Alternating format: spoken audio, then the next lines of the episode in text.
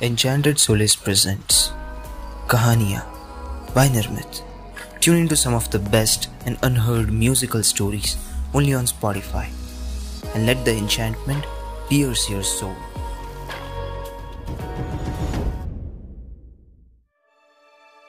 ये कहानी है न्यूयॉर्क के गेल्ट शहर की हैना जो एक सिंगल मदर थी वो उसके आठ साल के बच्चे मार्क के साथ अकेले रहती थी उसके फैमिली में कोई नहीं था और वो एक कैफ़े में जॉब करके अपना गुजारा करती थी।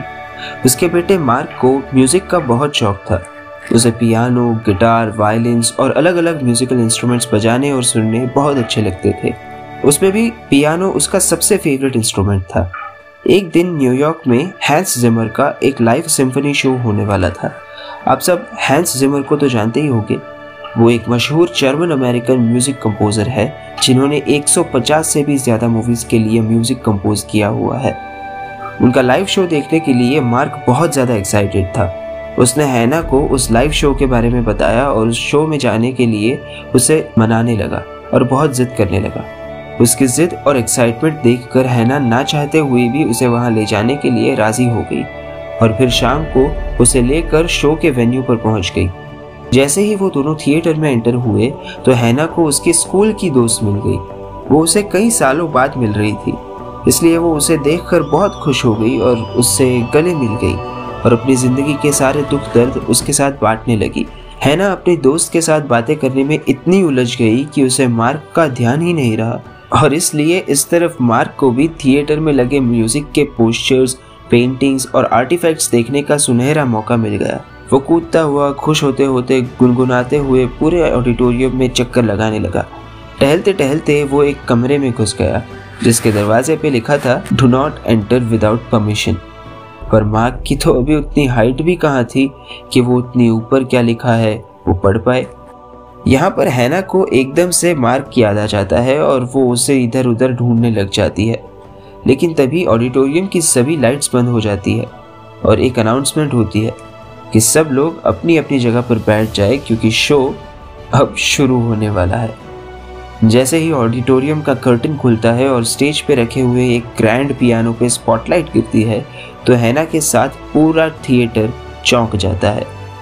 क्योंकि पियानो की सीट पे मार्क बैठा होता है।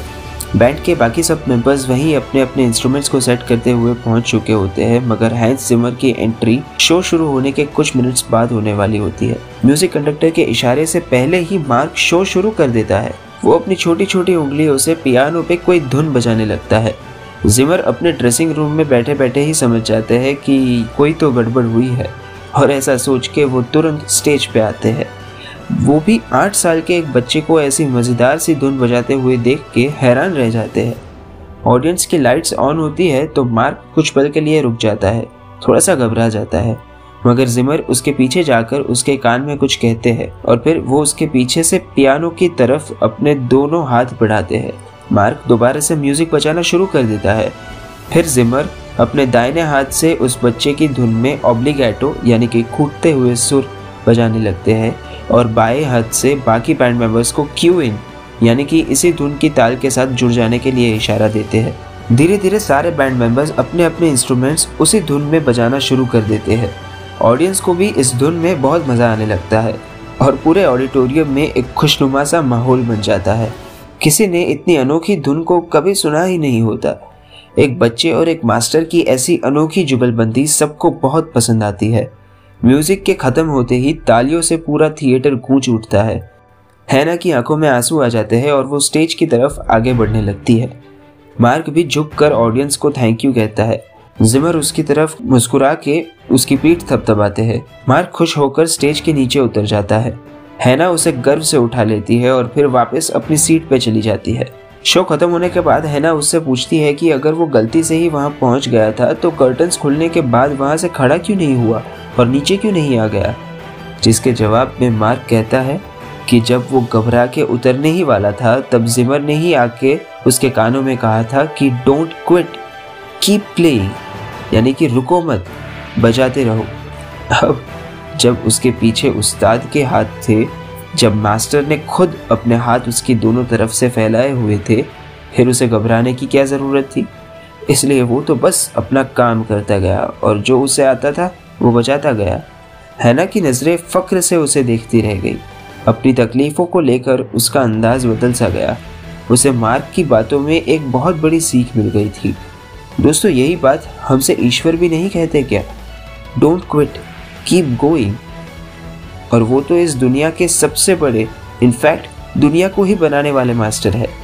जब वो खुद हमें सब कुछ संभाल लेने का भरोसा दिलाते हैं जब हमारे पीछे भी मार्क की ही तरह मास्टर हैंड्स होते हैं, फिर हमें कहाँ छोटी मोटी तकलीफ़ें और मुश्किलों की वजह से हार मानने की ज़रूरत है? हमें तो बस अपना काम, अपना कर्म करते रहना है। बाकी सबके लिए मास्टर हैंड्स है ना? कीप लिसनिंग टू कहानियाँ by Nirmit presented by Enchanted Solace only on Spotify and let the enchantment pierce your soul.